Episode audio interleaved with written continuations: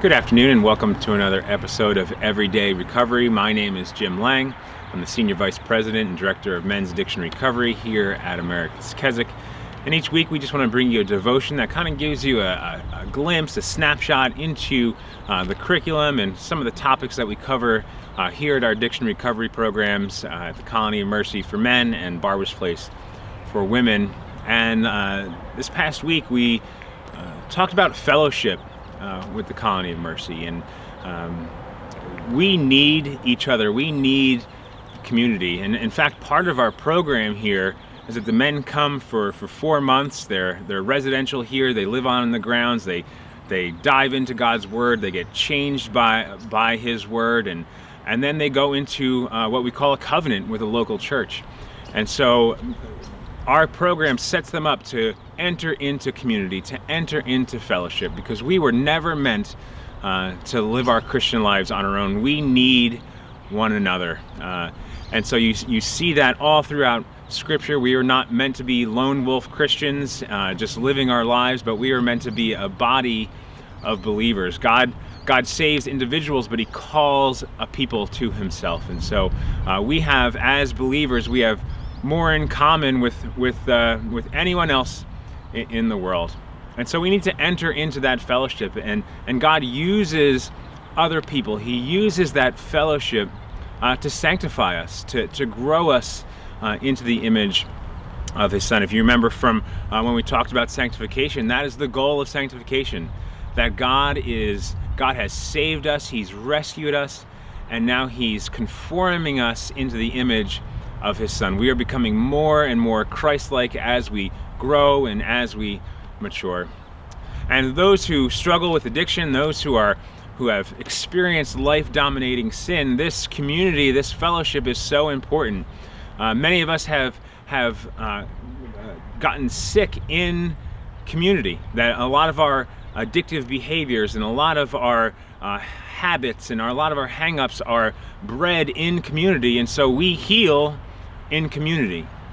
And so the men go from, from our program and they enter into an eight month covenant with a local church and there they get to serve, they get to uh, come alongside a, a, pastor and, and work with him and continue on their journey. And so uh, fellowship is just hugely important to our growth. God uses the church to, for us to grow one another and we see this uh, in the book of Acts and, and uh, you have the, the four gospels and then the book of Acts kind of is just uh, you see that the gospel continues to spread and churches, uh, the church is born. And we see in Acts chapter 2, uh, verse 42, kind of this, this fellowship in action. And, and so I just kind of wanted to read a few verses here and just see from the early church uh, what that fellowship looked like.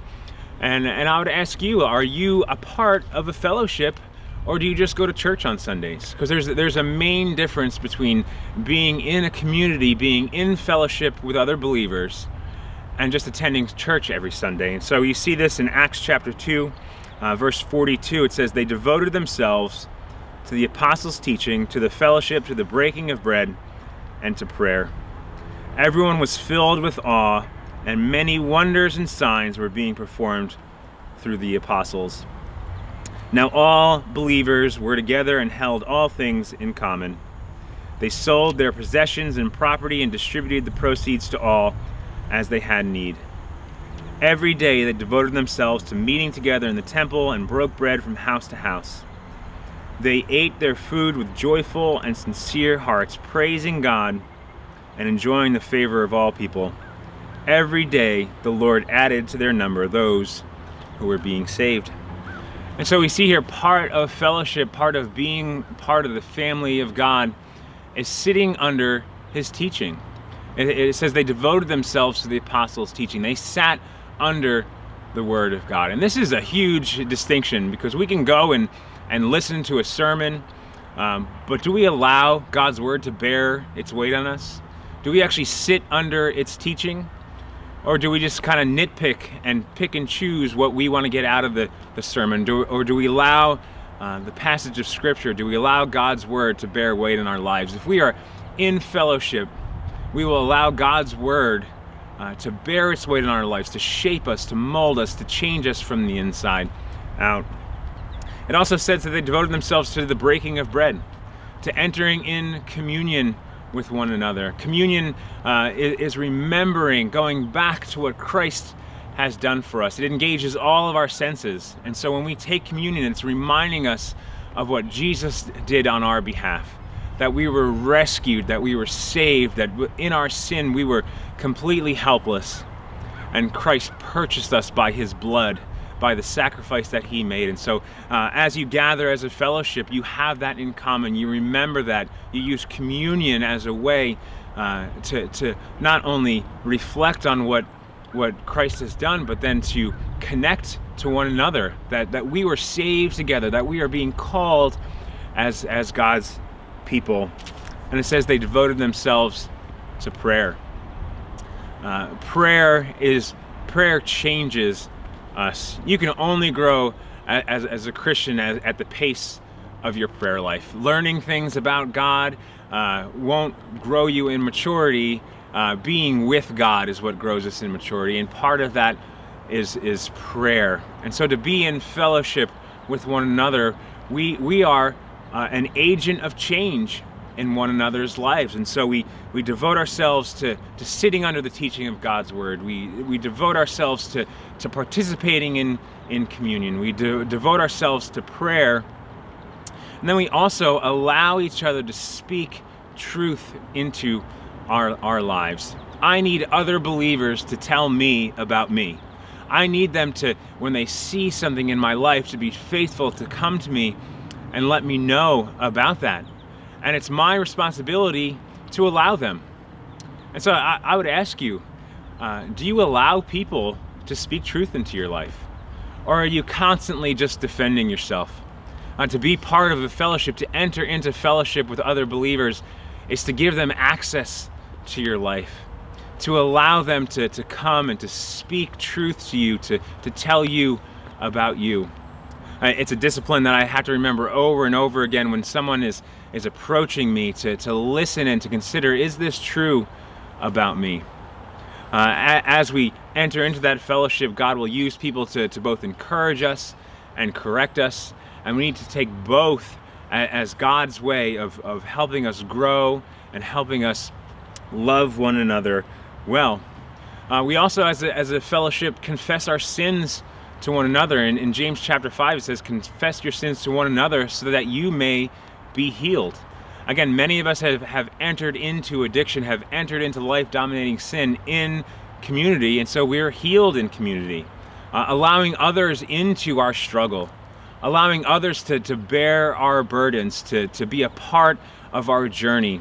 Uh, we, we weren't meant to, to bear our burdens alone, but God has put people in our lives uh, to be able to bear those things with us. And we're told to confess our sins to one another so that we may be healed. We can, we can bear those burdens, we can bear that, those struggles uh, together. And then we, we, as a fellowship, we serve our community with humility. That, that we are saved to serve uh, we, we weren't, if we were just saved to, to, to get a, a, a, get out of hell free card, we just would have been beamed up to heaven the moment uh, we were saved.